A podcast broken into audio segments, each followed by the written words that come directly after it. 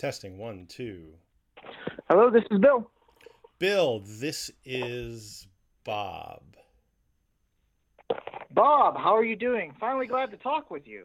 Yeah, it's sorry it uh, it's it's taken a little while. no, that's okay. We're all busy people. I understand. Yeah, sorry for not having a webcam. I don't know how Facebook Live worked, or else I might have tried and run out to get one real quick. Yeah, it's um. I didn't realize that they limited they would limit it that way, but that's part of learning new platforms. So that's right. Got to troubleshoot somehow. Mm.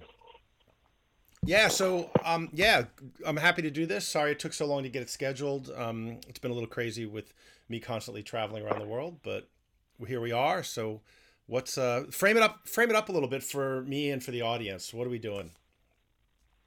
Sure. Uh, I, I, figured I'd start with a brief introduction so the audience can know who I am and what I'm trying to accomplish and what we'll talk about today. So, cool. my name is Bill Fox. I am a uh, doctoral candidate for Argosy University in their School of Business.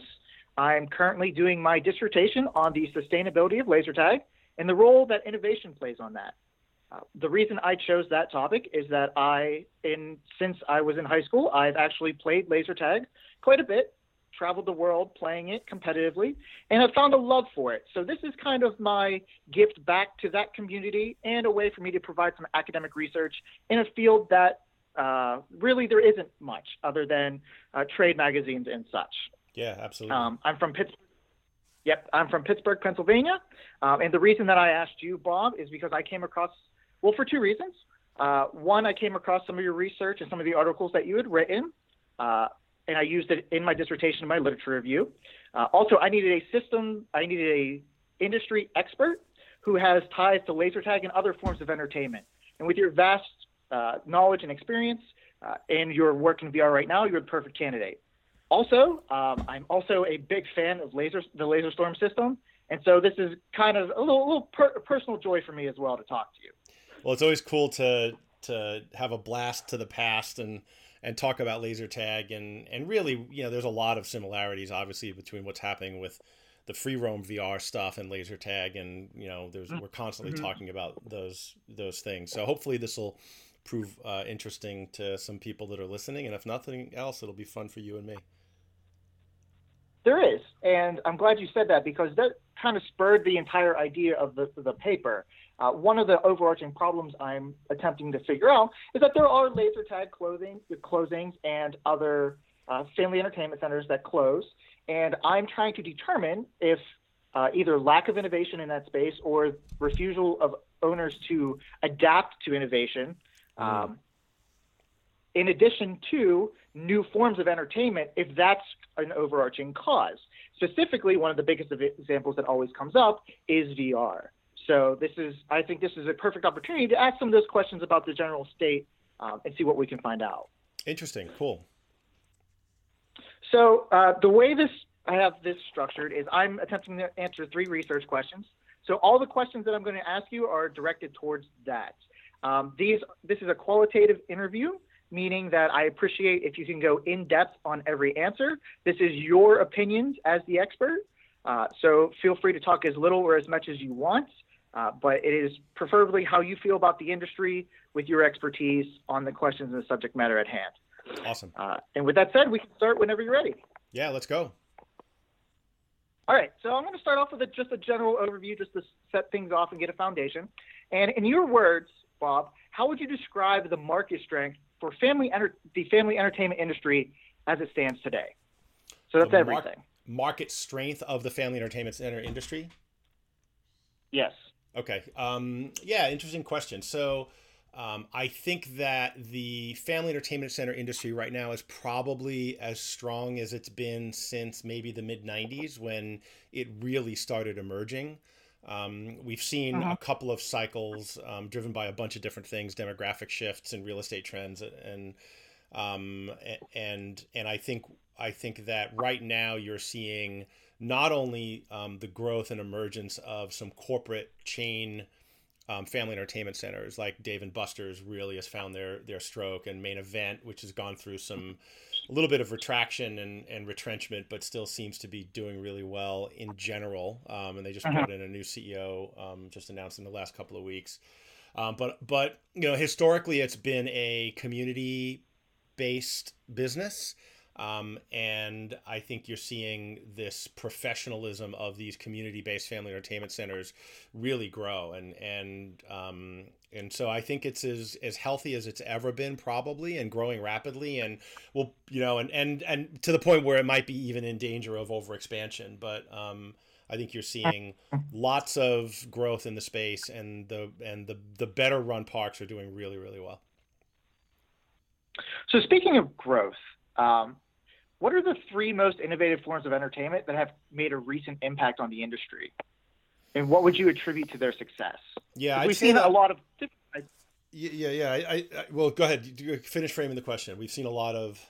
Was, we've seen a lot of different types uh, pop up here and there, um, and I'm trying to see uh, what how what makes them so successful. Yeah, I think one of the biggest trends has been um, food and beverage. Frankly, I think the the the oh. acknowledgement that food and beverage is the key to the, the the millennial experience has been and the quality of the food and beverage has to be better. I think that if you looked back to you know the 90s and aughts when you had family entertainment centers that were coming out and and there was snack it was a snack bar thing like when gameworks first came out which was a joint venture between dreamworks skg which was um, spielberg Geffenberg and and um, Katzenberg's or Geffen's and Katzenberg's company, and they joined forces with Sega and they created the Sega GameWorks chain of family entertainment centers. The food was you know pizza and hot dogs, and they tried to make it fancy with you know better sauce on chicken nuggets, but it was still snack bar food by today's standards. And and I think Dave and Buster's is the same thing. And now I think what you're seeing is scratch kitchens emerge in family entertainment centers. And so the menu, the food, the beverage, craft cocktails, microbrews have become a real centerpiece to that. Um, and I think that once that happened, then people started looking at the entertainment almost as secondary. And so things like Top Golf and Lucky uh, Lucky Strike Lanes. Um, so Lucky Strike Lanes was really, I think, the first chain to emerge and say, "Hey, we're going to take something that people have done forever, and we're going to modernize it by making it a, almost a nightclub gathering experience with high end, high end cocktails."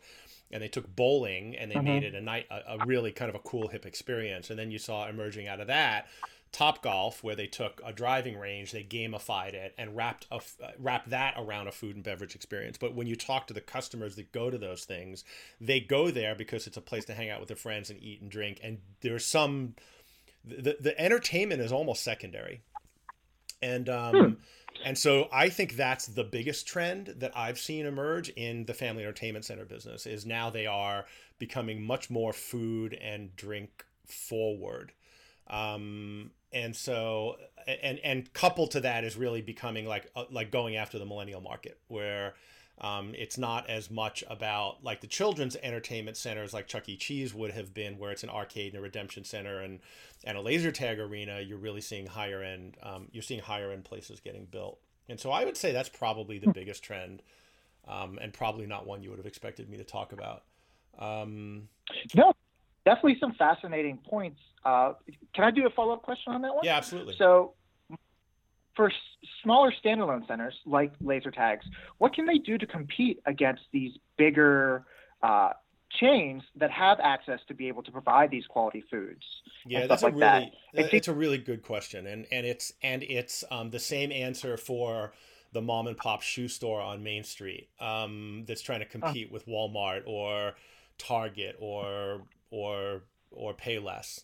Um, and it's really, really understand your core customer and cater to mm-hmm. that customer. I think the larger entertainment centers, because they're so big, because they have to do so much business to support their overhead and their infrastructure, um, they kind of have to cater to multiple markets. And so, one of the challenges that you find for a multi entertainment family entertainment center like a Dave and Buster's is, you know, you've got kids in there running around with mom and dad, and does a, you know, a 30 year old couple or four or six friends want to be in that same environment and i think i so i think that really understanding your market and and and narrowing down your target is the key, the key to success in any kind of small private business. And one of the things I saw there's a there's a, a large family entertainment center that's very VR based, opened in Dubai about a year and a half ago, called the Hub. Um, and it's a it's uh-huh. got to be a, a, 10 or 15 or 20 million dollar investment to build this place and it's the thing that i loved about it was it was real like they used licensed intellectual property they had gears of war laser tag like officially licensed gears of war laser tag i can't imagine what that would have cost um, final fantasy yeah. vr motion simulator attraction like they took the biggest aaa names in gaming and they wrapped the, and they and they put those licenses around really custom um, uh, VR and um, and entertainment experiences. And they also had soft play, and they also had an esports arena, and they had these little kid things. And the place has actually been a failure, and and and I believe yeah. the reason it's it's been a failure is because they didn't target a market. And I don't think that you know 20 somethings want to hang out with those little kids playing in a ball pit and a bouncy house and and so I think that that's that's my advice to any small business is tar- narrow your target, narrow, narrow, narrow, narrow, narrow. Fair enough. Um, let me. I want to circle back to the previous question about innovative forms of entertainment. Essentially, what I'm asking with this question is that there's been a large trend of, say, escape rooms and jump houses. Do you think those have are going to have a lasting impact on the industry, or they're more of just a fad, something different, and it will go away? Well, look, I, I think time will tell. Uh, uh, when I started Laser uh-huh. Storm, I had lots of people say it was going to be a fad, and that was in 1990. so that's what 28 years ago. Um, and there's more laser tag arena, more laser tag arenas now than there ever have been, and so um, I think that that's proven to not be a fad. And we can talk about some of the reasons of that um, if you want, but I think that escape rooms. I, think the challenge with escape rooms is can they keep them fresh? There's not the the nice thing about laser tag and anything where there's a competitive element to it, and this goes to free roam VR. Um, is or some free roam VR where there's competition, whether you're competing against your friends or with your friends, and and there's an ability to improve, and the game changes, and there's a sense of agency um, over your experience that um, there's a lot of repeat value to that. You know, the competition drives repeat play, and that's why laser tag has endured. Um, but I think that escape rooms, once you've done it, you've done it. And so, how can they innovate cost effectively? How quickly can they they iterate experiences and change them up enough to where it keeps people engaged? I think that's a question that will be answered over time. But innovation, you know, storytelling innovation within escape rooms is absolutely core to their ability to survive and and mm-hmm, I don't think mm-hmm. that's been the case in laser tag um, because because of the competitive element. Right, right. Okay, so there was another one. You said you said you said escape rooms and something else. I think you said bounce houses, but I'm not quite sure what you meant by that. Uh, trampoline parks. Uh, the trampoline parks. Trampoline yeah. parks, yes. Yeah, and so trampoline parks are a great example, by the way, of a business that really focuses narrowly in an age group, right? And um, and so, hmm. uh, you know, they're, they're, I think the the core market for trampoline parks is probably like like seven to thirteen. It's really narrow. Now, do they get fringe? Do you get sixteen year olds in there, and do you get five year olds in there? Yeah, but I guess eighty. I'm thinking eighty percent of the businesses in that like seven to 12, 7 to thirteen year old age group, um, and they do really well because they focus really narrowly and and.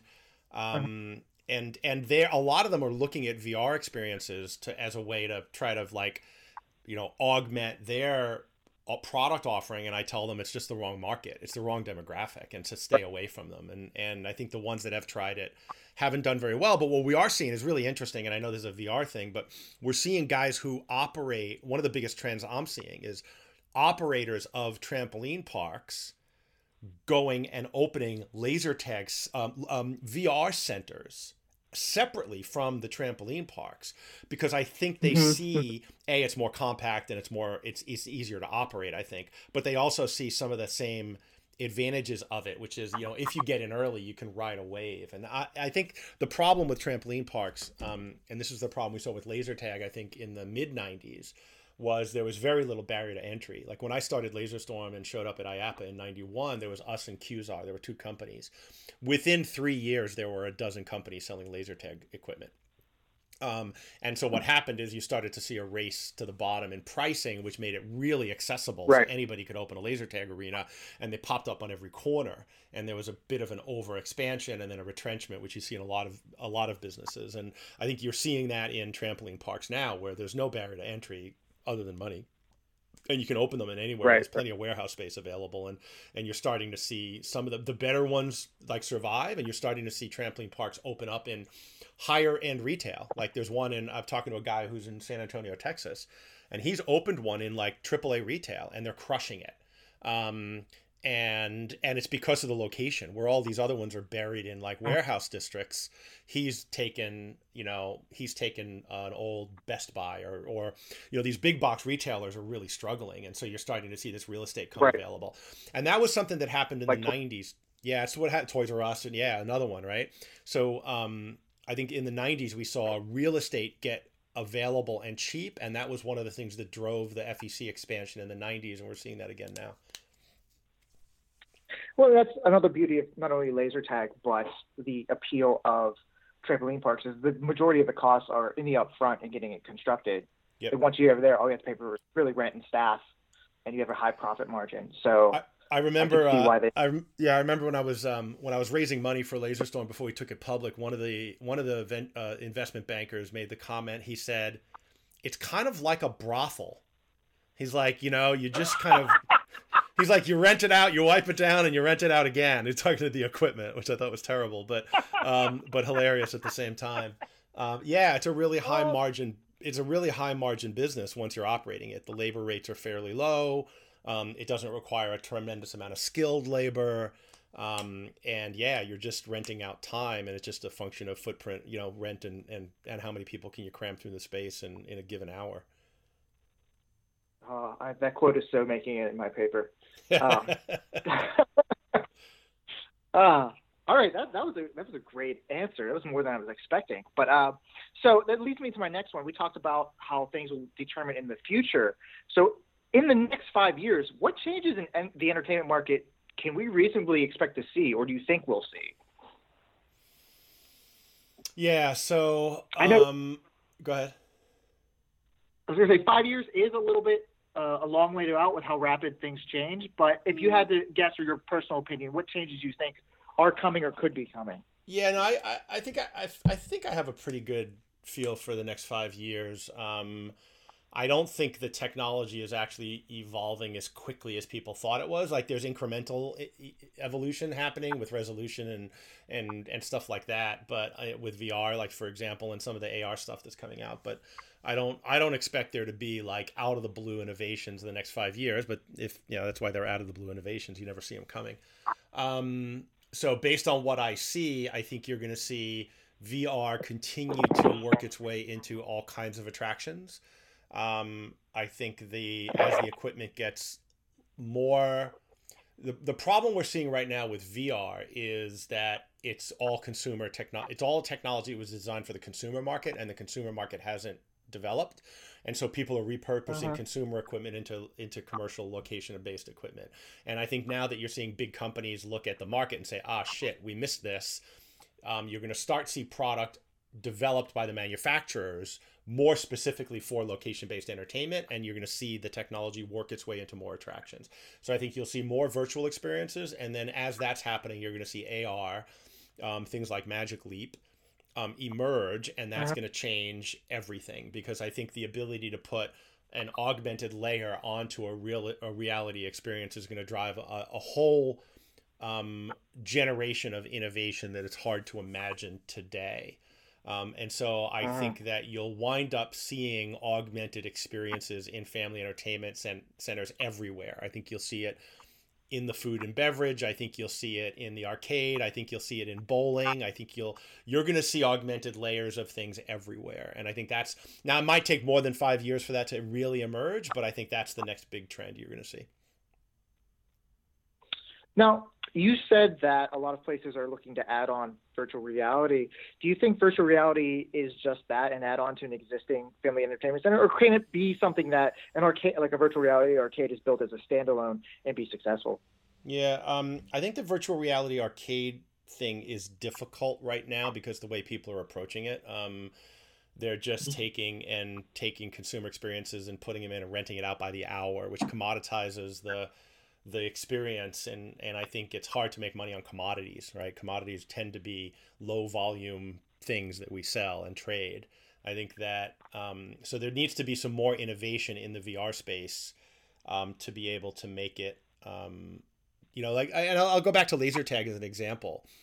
The laser people didn't take Worlds of Wonder laser tag and which was I don't know how far how you know you might not be old enough to remember that, but if you've done the research, you're probably familiar who they are. But Worlds of for for anybody listening, Worlds of Wonder was um, the the company that invented kind of invented the consumer they coined the term laser tag they trademarked it and then they came out with a consumer product and um, it was the same company that did the teddy ruxpin talking teddy bear which was really successful um, in the following christmas and so laser tag was a big phenomenon and um, but you didn't see people buying laser tag at toys r us and opening laser tag arenas with it. It was a consumer product that stayed in the consumer realm, and then people developed commercial products for the commercial realm. And I think that um, we need to see more of that in the VR space. And, and I think the idea of taking just consumer product and sticking it in an arcade or call a, a retail space and calling it an arcade and charging by the hour is not a sustainable business. Um, I think that okay. So so but that doesn't mean you can't run a dedicated VR arcade with the right types of experiences and the right positioning and the right pricing. And I think VR World in New York is a great example of that where they're doing that but they've created different you know they're they're charging an all you can eat price, they have a bar, it's a place to hang out each booth is its own dedicated experience and so you go in and you walk oh. the plank and you go over here and you do and you and you do raw data and you play against your friend and you go over here and you do um, you know space pirate trainer and so each quote unquote booth is um, is its own de- dedicated experience versus going in and and standing in a booth for an hour and switching game to game. I think that I think that's a massive difference that turns an a, a, a demo of technology into an experience center, and I don't know why more people aren't figuring that out. Um, that's that's really interesting. I hadn't heard about that. That's actually pretty cool. Yeah. So, um, and I think, and I think, uh, IMAX VR is doing similar thing too, where like each each booth has its own attraction um, and it and and it, and it forces you to move from booth to booth to booth, and it makes it more of an experience versus just donning a headset and and going into a phone booth. Um, what was your question? Because I feel like I might have derailed it a little bit. uh, my question was: in the next five years, what changes in the entertainment market can we reasonably expect to see? Uh, you've actually touched on lot, some other questions with that, especially with virtual reality, how the market is currently, and what we can expect in five years. Yeah, um, so I, we, I we, think we've got. I, and I also think there's another thing in that. I think that you know there's a lot going on in esports and this con this this this concept of esports and there's a lot of people trying to figure out how to make esports into a location based entertainment experience and mm-hmm. because right now it's basically a consumer experience and the and and and the esport is the pinnacle of it and the spectation of it and you can work your way into that potentially by being really good at home. And I think with v, I think VR holds the possibility of um, of potentially making a, a esport something that starts at location based entertainment and works its way mm-hmm. up into a stadium like spectation event. And I think as mm-hmm. AR develops the ability to make that spectation more interactive and more augmented actually might help that. And i'm surprised we never saw that with laser tag to be honest with you. Like like we never got this big movement of laser tag leagues and tournaments. They stayed very local. And um, and I know you know with, within Laser Storm and Qzar and Zone they had their own tournaments, but they were all kind of within their own little corporate spheres or own technology spheres, and we didn't I don't know that we ever saw this like big national or international movement of laser tag competitions, and I don't know why that was. I don't know why that didn't happen. Um, maybe because there was no national organization to organize it or something, or or what. But I'm, I I, I expected that, and it didn't happen. Bob, I could talk to you about that one for hours. Um, I have, as somebody that has played competitively, I have a lot of thoughts on that. Um, I will say the, the biggest thing about that is at high level play, the skill sets between systems do not translate. Um, so there's no reason for a Laser Storm player to go play a high level, say Laser Quest tournament. Yeah, um, because they're just experience. going to get. Yeah, they're going to get smoked, and so people like to stay in their own little realms. And then a lot of it was because it was uh, user run and not corporate run. Yeah. Um, but um, since we're on the topic of laser tag, uh, let's move on to my next question. Is uh, I don't know how much you pay attention to it now. I'm sure you do. But has the laser tag industry been innovating their products enough to compete with these new forms of entertainment? Yeah. Um, I certainly have some opinions on that. Um, I've talked to a lot of people in the laser tag business, and, and, and what they tried to do was innovate different game modes. Um, and, you know, by somebody's count, there were over a hundred different game modes if you look across all the different manufacturers, but all anybody wants to play is capture the flag and free for all. And so um, I think that this is this just comes down to innovation, which is not understanding your customers' wants and needs. And what companies tend to do is innovate um, from the technology space or what they believe they know, and really not understanding what the customers want. And so um, I think that that's really there's been there have been incremental innovations regarding you know integrating mobile devices and and Bluetooth and thing into some of the laser tag equipment, but I'm not sure that those innovations have meaningfully driven changed um, the player experience. I think the biggest innovation in laser tag has been the tactical stuff that's happened, and um, and uh-huh. that just you know changes the feel of it, but doesn't really necessarily change the experience. Um, so I um I don't know. I think that I I think that it's still very accessible price wise. Um, you know, it's it's something that is you know it's a was it seven bucks, eight bucks, ten bucks for a game of laser tag. Um, and yep. and and I think that that's because it's it's high throughput, so the operators can move a lot of people through during peak time, so they don't have to charge a lot.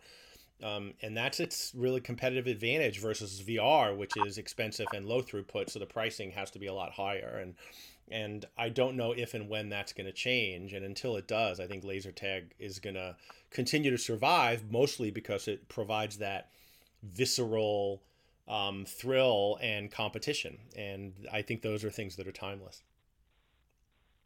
So let me ask you a question. Uh, how can laser tag enhance their product to maintain that market share? What can they do to say meet the expectations of the customer?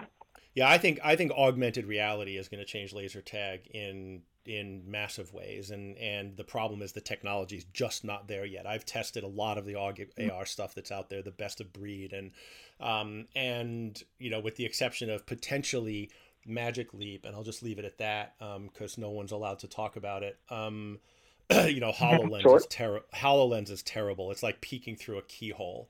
Um, the field of view is so narrow, and so it just. Um, I, I think that you know if we can get a really good augmented reality product that um, adds a layer, uh, um, uh, uh, an artificial layer onto the real arenas, I think that can create all kinds of different games, storytelling, adventure, um, that transports people to different worlds. And I think that that's where laser tag and VR wind up really merging. Um, and until that happens, um, yeah, I'm not sure to be honest with you. I just I think you know it, the the the equipment's the equipment and the experience is the experience and the arenas are the arenas and there's some you know we can repackage all of that shit however we want but i just don't know where the innovation might lie around laser tag until ar becomes reality and then fair enough. Changes. Fair enough. So that brings me to my the million dollar question, and one of the favorite ones I had prepared for this interview. Uh, will VR replace laser tag as a form of entertainment? Will it make it obsolete? Um, I think the economics, and you know, and this is part of the the, the thesis. The, I think the economics prevent that. Um, mm-hmm. uh, and maybe at some point it flips over um, and as the tracking systems get more innovative and more um, and pot- potentially get democratized, um, that can change. But then you still have the challenge of how many people can you fit in a given space wearing, v- you know, with VR equipment. Um, I, I, think there's real challenges to that because of the economics. I think that VR is a, uh, is a is still a high end, expensive product to build and maintain and operate, and therefore the price per game is expensive, and I think laser tag is inexpensive. And um, you know, in the next two or three years, I think you'll see the cost of the tracking systems come down dramatically, and that will help bring the cost of the experience down. Um, I think that there are um, the, the the notion of like so I played I just recently played um, so zero latency is developed, uh, and a lot of companies are developing competitive VR team based experiences, and I played I played a, a very early pre-production test version of the one that zero latency is um, is is test is developing yesterday, um, and it was four on four in a two thousand square foot space, um, and it felt tight, like it was it it it felt crowded, and that was only eight people in a two thousand square foot arena, and with laser tag, I think you could put. I don't know how many people could you fit in a 2,000 square foot laser tag arena comfortably? 12? Oh, you can fit more than that. Uh, depending on what the system is and how you have the arena designed, you can fit up to 20. Yeah. So so uh, like that's a lot, and so and I'm and I'm sure it would feel crowded there too. Um, I know we recommend. Yeah, I think we were we recommended at Laserstorm one player per hundred square feet. So yeah, you're probably right, 20. Um, and so um, yeah, I think that I think that that's a challenge. I can't imagine 20 people in VR in a 2,000 square foot space um, playing competitive like running around shooting each other. And and and why that is is a really interesting question. Um, there's and i don't know the answer like literally it's something about the fact that there is some latency there is some delay there's a lack of there's a lack of surety of where that avatar really is. Are they really there? Like there's some there are some issues there that are that are at play that i haven't quite um, reflected on which i'll have to do. But I think there's definitely a challenge there, and that's why I think VR not replacing laser tag is is something that I don't predict because I don't think economically uh-huh. it it replaces it economic from an economics and ROI standpoint. Okay, that, that's a great answer. That's, that's a, definitely an interesting perspective. I, I like that. Um, so I want to shift gears a little bit more towards um, a topic on I don't know how the, the phrase is topic, so I'm just going to go into the next question. Sure. Uh, in your past experience, sorry, more on standalone laser tag places, mm. um, which is a lot of what this review's on. So, like in your past experience, I don't know how much you've dealt with specific owners and whatnot, but as Laserstorm CEO, like, what would you attribute to these close? So, clo- nah. Let me start over. Sorry, okay. it's been a long night. Um, hmm. There's been an uptick in standalone laser tag centers closing in your past experience, what do you attribute to these centers closing? More mm. changes in the market or the efforts of the ownership of the places? Um, like if I had to choose one or the other, it's always going to be the ownership and operation. Like I think I think that good operations trump everything else, and so um, I think that's always going to be the first thing. Now, without understanding each, ind- I'm sure, now the the other side of that is every location has a story. Um, and so, mm-hmm. you know, the gross generalization is if you're a great operator, you can overcome a lot. If you're a shitty operator, you're going to be subject to the whims of the marketplace and all kinds of things are going to buffet you. And so, um, and that's true for any business. Uh, are you specifically talking about Laserstorm arenas or because um, I can't believe they're still open. To be honest with you, the fact that there's any still operating almost 20 years after I shut down the company is somewhat amazing to me. Um, and no, so there, there are multiple, there are multiple, but they are they are getting fewer. So that's yeah. Mainly and they're just and they're just struggling getting parts and and they're they're struggling like I, I understand that recently the guy that was making the the spare parts you know has stopped supplying parts and and the tooling isn't you know around and to get more plastic so i think that you know it feels to me like um, like the the useful life of the laser laser storm equipment is really um, which is it's outlived its its its intention um, is probably coming to an end because of the ability to continue to you know to scavenge parts and you're going to see fewer and fewer of those available over time um, um, I don't know. Are you also seeing like laser freestanding laser tag facilities just close in general, or is it just like the specific laser storm stuff? I've not specific laser storms, just hmm. standalone laser tags uh, in general. Uh, and and are these are these sites in your in your view have they been open a long time or are they like new ones open and they fail right away? What's the what's the trend you're seeing? A combination of it's a combination of both, hmm. right? Yeah. I, I think. Look, I, so I like, think when I think in the laser in the laser storm days, like we were really always trying to figure out how do we innovate, and we did it. We tried to do it through theming and arena design. Um, and looking back on it, the reality is changing the theme didn't really change the game, and and so we started trying to do things with target pods and you know, and I don't know if you ever got to do the X Men thing where we had, you know, you know, Cerebro and things shooting back at you and and question and answer trivia games and laser tag. Like we did, we tried some crazy shit to try to change up the experience. But I think that that that core experience of shooting your friends, like this is something I find really really funny.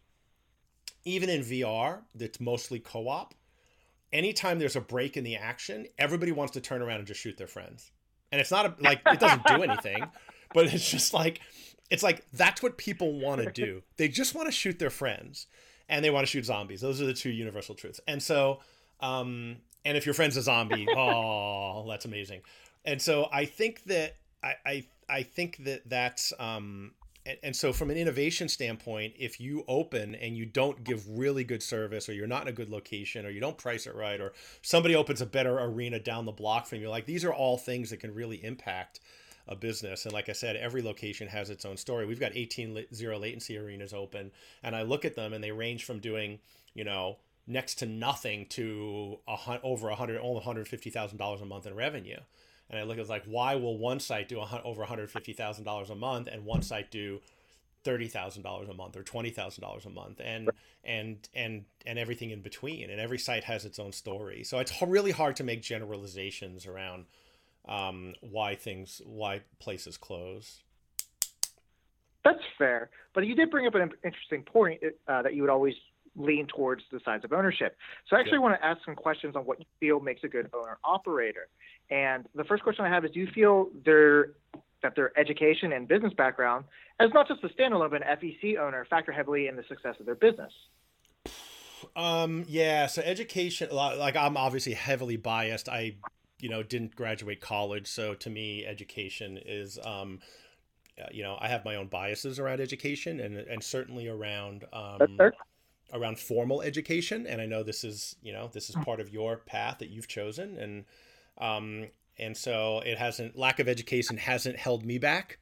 Um, and I think as an on you know being an entrepreneur, I'm not sure you learn entrepreneurial schools um, skills in school.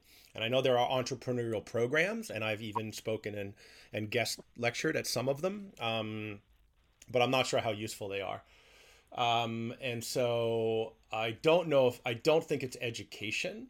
Um, I think experience is another thing. And um, I do think there's a lot of people that get in these businesses that are passionate about it. And when you get in a business that you're passionate about, sometimes you overlook um, the challenges. And I'll give you a great example. So, Charlie Keegan, who's the ex CEO of Main Event, um, they recently opened, or at least the last couple of years, they opened a, a, main event entertainment center on International Drive in Orlando, where we put a, a, a zero latency. Um, and they opened uh-huh. it up um, on um, at a at called the Point Orlando Shopping Center, and which was a tough location. So Namco opened a level 247 or 257 um, uh, entertainment center there several years ago, and it failed. Um, and there were a bunch of other businesses. The shopping center is really a tough location, um, and and they went forward. Main event went forward, nevertheless, and it's really struggled. Um, and they uh, and after I talked to Charlie about it a year later, he said they were so excited about being on International Drive that they overlooked the challenges of that particular site. And um, so here's an example of a very, very smart man, well educated, decades of experience in the restaurant and entertainment industry, um, a well funded public company that's a, a multi billion dollar organization with all the resources in the world. And because they got excited they overlooked some of the challenges. And I think that the lesson there for entrepreneurs is if you're getting in a business you're passionate about, bring in somebody like a, a consultant, another set of eyes who doesn't give a shit about your business um, to help you see some of your blind spots because you're just going to overlook them because of your excitement. That's great advice. So I'm going to follow up on the education path, not formal, but how important do you think it is in the continued research regard, regarding one's entertainment industry that they're in to their continued success? I think it's massive. Um, I think that the hallmark of a of a an evolved person is learning from other people's mistakes, and um, you know, and that's something that I'm trying to do is I've made a lot of mistakes over my career. And, you know, I'm trying to share some of the learnings from those mistakes with other people who are willing to listen. The reality, though, is the human condition suggests that um, there's, for some reason, there needs to be pain associated with lessons for them to really stick. and and in business that pain yeah in business oftentimes that pain comes in the form of dollars and cents. Um, and so but yeah there's like massive communities and associations and and conferences and trade shows and and, and consultants and advisors and mentors. And there's all kinds of resources out there to tap into. And if you don't use them you I, you know I think ultimately you get what you deserve or what you've what you've what you've what you've bought for yourself right and especially so in this day and age with like the internet right yeah. like there's there's yeah. no excuse it's it's right there. Yeah. Fuck. it takes five minutes just to, to get whatever you want, really. So, follow up question. Uh, in your opinion, what is the most important quality for an FEC owner to have?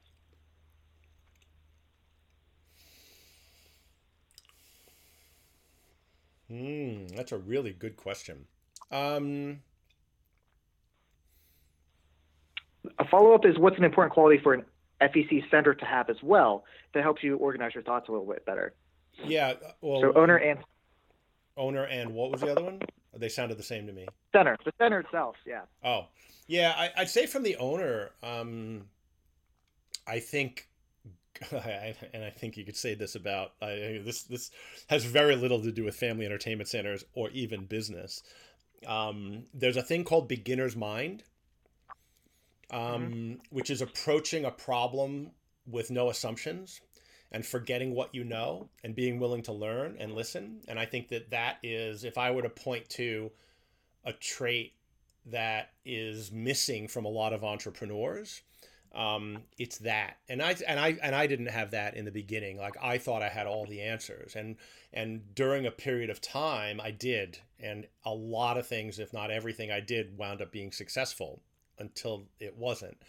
Um, and so I think that um, going into a business with a set of strong assumptions, um, especially in an evolving business like the entertainment industry, as technology becomes more and more a part of it, is dangerous. And so, um, what I try to counsel people to is um, is just be aware of what you don't know, and um, because like anybody can go in and copy what somebody else does, and think they know why it's successful. And I'll give you a great example back to Laser Storm. So, um, one of the innovations that we did in like so the biggest failure point in a laser tag system is the cable that connects the gun to the well, when they were cable connected they're probably all wireless now. Um, but there was a cable that connected the gun they're to not. the, to, to the, they're not they're still cable? They're not wireless yeah that's crazy. Um, okay so all right. Wow. It's still the um, biggest problem point. You're right yeah. That has not changed in 30 years.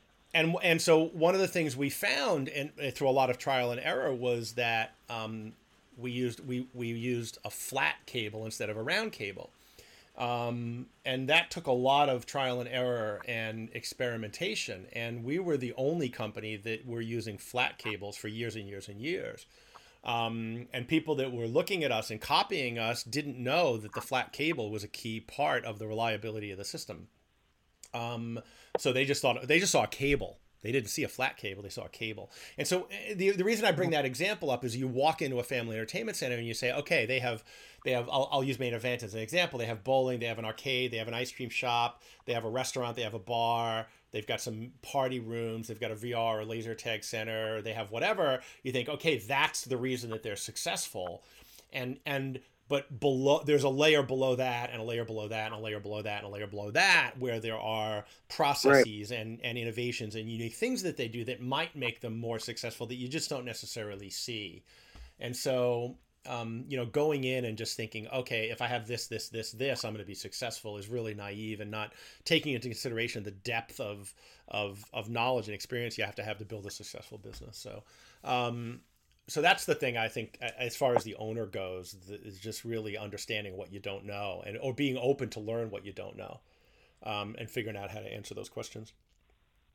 Um, and then as far as the center goes, I think you know I, will go back to it. I think food and beverage is a, is a key. I think that depending on your market, like if your market is is trampoline park market, you know, seven to twelve year olds, I'm sure hot dogs and pizza are fine. Um, you right. know, are you catering to the parents? Maybe, maybe not. Ultimately, who makes the decision to bring the kids? It's mom. Um, do you have a, qu- a nice quiet room with a good espresso machine for mom to sit there and have a really good cup of cap- a cappuccino? If not, that would be a really good investment.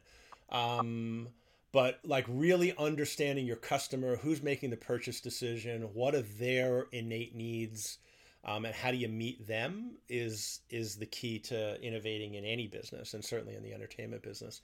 Um, and so, but I think I think a lot of times it comes down to food and beverage and and most centers that um, are are under exploiting that opportunity. Hmm.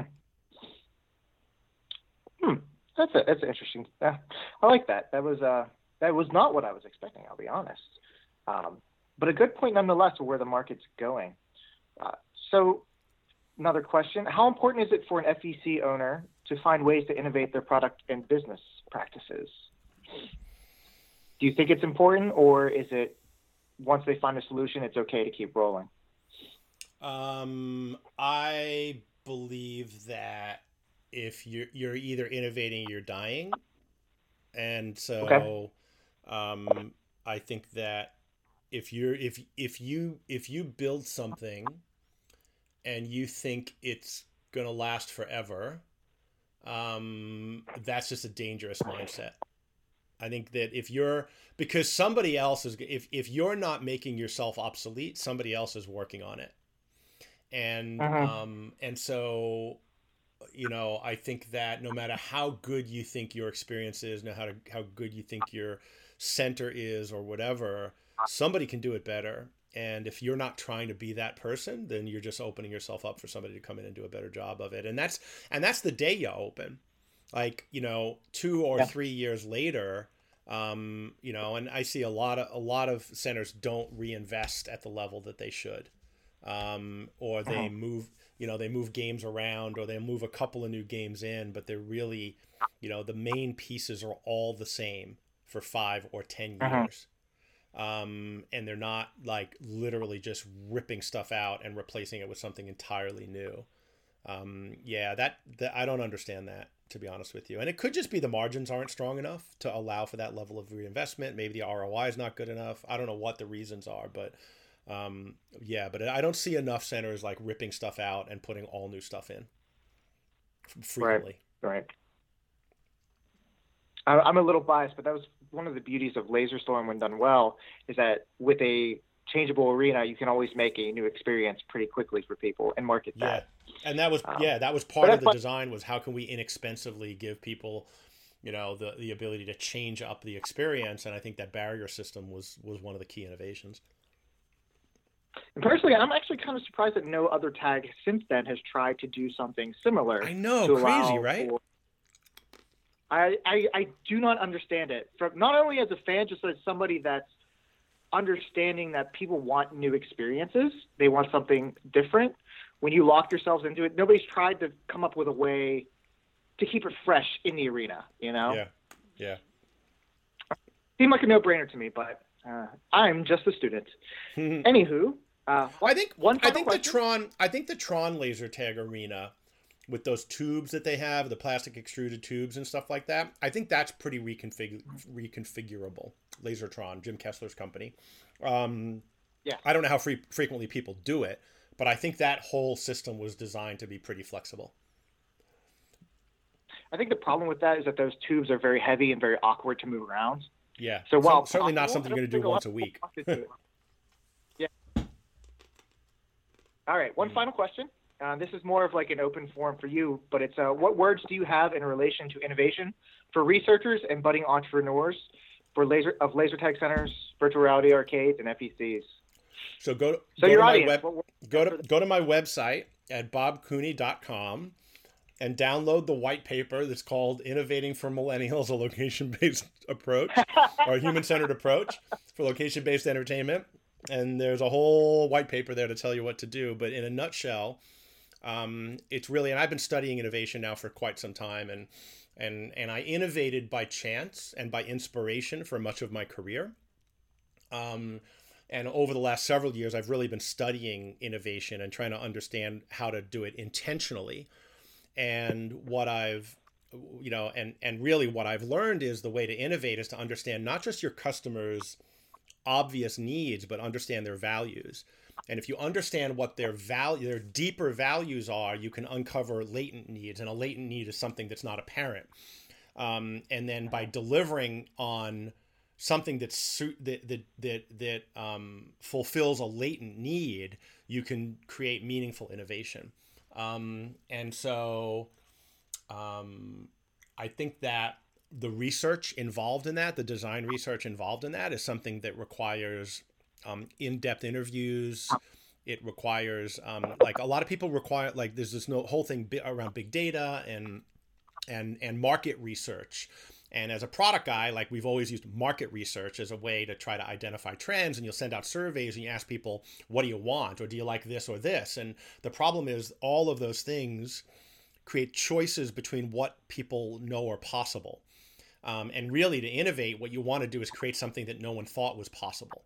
And I think Apple is the best advan- uh, example of that uh-huh. in in the creation of like you know the original iPod. Like why no one knew that you know if you asked anybody if they needed ten thousand songs in their pocket, people would be like, why do I need ten thousand songs in my pocket? I think Star I think Starbucks is a great example of that with putting Wi-Fi in coffee shops. When Starbucks announced in the early 2000s they were going to put Wi-Fi in all their stores, conventional wisdom was like nobody brings laptops to coffee shops. Why would you need Wi-Fi? And because what they understood is there was a latent need for people to have a third place to go. And once they developed that place, that third place, what they were going to want to do is they were going to want to work, they were going to want to read, they were going to want to communicate with their friends, et cetera, et cetera. So they identified this latent need of a third place and they predicted what are you going to want to do at a third place? You're going to want to get on the internet. And they created this massive Wi Fi network. Um, and then they ultimately opened it up for free. And now you can't go to a Starbucks without seeing 10 people on laptops. But 15 years ago when they did it everybody was like this is fucking crazy. And so that's that's that's the key to innovation is identifying latent needs. And the way you do that is you identify people's deeper values. What do you what do they really value and what do they really really really need? And they can't tell you. You can't ask somebody what they really need because they don't know what's possible so that's the key to mm-hmm. innovation Fantastic. That's some great stuff. That's it. That's all I got. Cool. Awesome. I was there. So I'm going to turn uh, this around on you for a second. Um, by all means, I was going to ask if you had any questions for me. Yeah. What do you think um, the future of what do you think is the future of laser tag? So I think that personally, now in my own point of view, uh, what I'm trying to, my theory on the paper is that it is sustainable from an economic economic st- standpoint because of the low barrier of entry or the low cost of entry.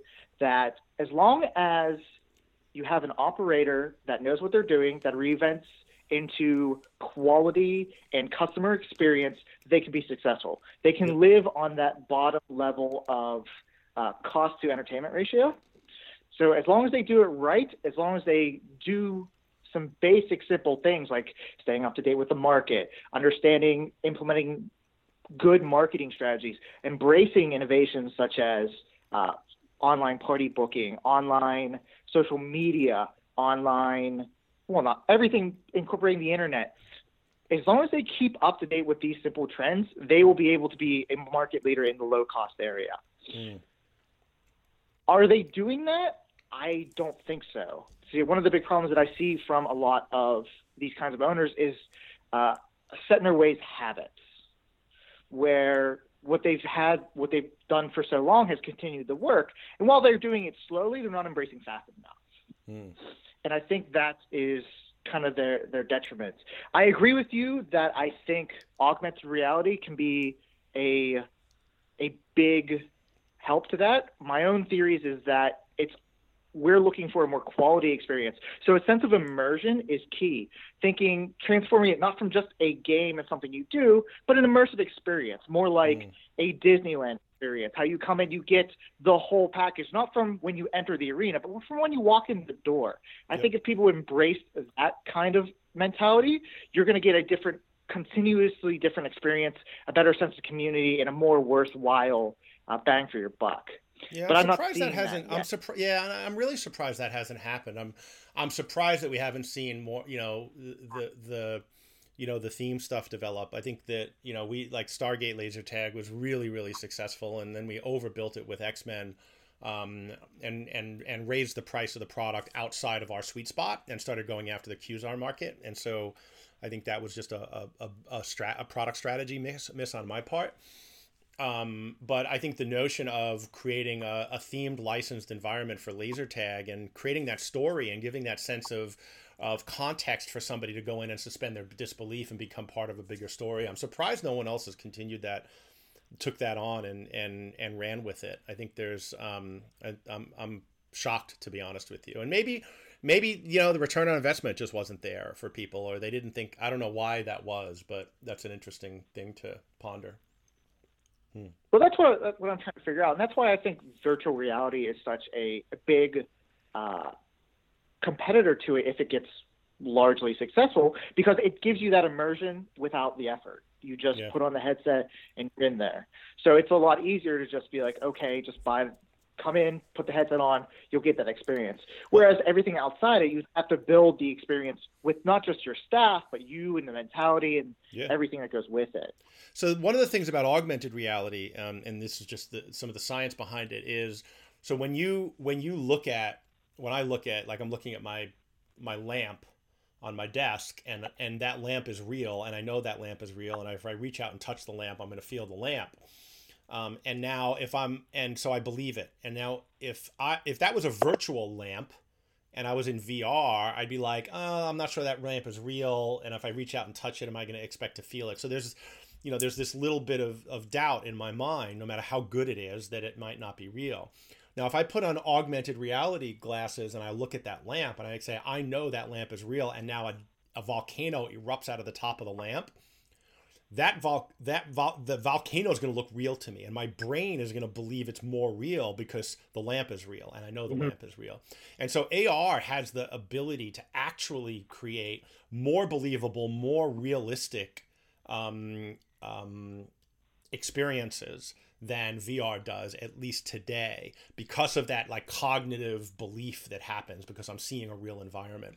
And so I think that that like if it's if it's used right, um, we'll see those things potentially lead to greater immersion within laser tag. And i'm really i'm really excited about seeing um, some of that stuff happen though. To be honest with you with the lack of real innovation in laser tag i'm curious as to any of the companies are really up to that level of development. We'll have to see. We will have to see. I'm curious to find out myself. But i think because I, I honestly didn't know the advances of augmented reality until I started doing this paper. So I'm curious to see what could happen in those five years. Yeah. It really could enhance any kind of experience. And I think laser tag is one of those ones that will definitely benefit from it. An arena full of augmented reality could be a very cool thing to just experience. Absolutely. Um, the question, we just... the question. Oh, sorry. I was going to say the question is then, does it get stale after a while? Because well, the nice thing about it is you can change it up. You can you can change it up like with just software, with just software. Like like software is expensive, by the way. Um, people talk about VR. Oh, all you have to do is push the button. Well, the practice you, you get to push the button costs somebody a million dollars to develop the game. Um, and so, but if you have a big enough footprint, you can depreciate that over multiple sites and, and still get your money back. And um, so I think with AR, the ability to change up that experience from game to game like you can with VR is really powerful, and I think that's gonna I think that's gonna be a big driving factor for ROI for you know locations. And I think the the reason people are investing in things like zero latency is the belief that it's just a big empty room and you can change it up with the push of a button. And that's really exciting to the investors. That's part of what they're investing in is a stage where in the future it can be anything and and, and uh-huh, it's a really uh-huh. interesting trend that we're seeing is the reason people are doing it it's not necessarily what we're delivering today it's what they believe is going to be able to be delivered a year from now two years three years from now Cool. Yeah, it's fascinating to see the, the industry evolve. I can't wait to I can't wait to be more of a part of it. I'll be honest. Yeah. Once I'm finished with this, I, I'm really fascinated by the entire entertainment industry, and this is for me. It's a this is a, a step into that realm. Well, if there's any way to come to uh, Orlando in November for the IAAPA show, I um, yeah. I, I I I'd invite you to join us down there and and and and check out the innovation that's happening. There's going to be a lot of new VR there. Um, you know, Zero Latency has a big thing there every year where they demo their new game at, at main event. And um, last year we saw two or three, you know, new games show up, and I think this year there'll be a dozen um, in the VR space, and maybe you'll see some more innovations. All the laser tag companies are there. It's a really good way to get kind of a feel for what's happening in the industry. I am going to have to take you up on that because I actually just printed out my application to buy a membership to IAAPA. So I do plan on going down in November. So well, awesome. I'll, I'll have um, to see you there. Yeah, absolutely. I'll I look forward to it. We'll have to get together and have another conversation. Yeah, especially since the paper will be done by then. And if you're interested, I can send you a copy. I would you, love uh, to. Spoiler I would alert, love to see a copy. Of it. You're mentioned heavily in it. you're mentioned heavily in it. My my ego would love to read it. Fantastic. Well, I'll be honest. Like it's you might, this isn't going to come as a surprise to you, but there's not a lot of academic papers out there on laser tag and laser tag's history, mm. and you seem to wrote most of the papers on history, so it was it lined up perfectly. Awesome. Well, I'm glad I could be of some help, and I and I wish you luck with the paper. And and what's the what what's the what are you working towards? What's the the end result of all this for you? Uh, I will have a doctorate in business administration. So I'll be Dr. Fox. and I'm are done. you gonna are you planning on teaching or what's your what's your goal with that?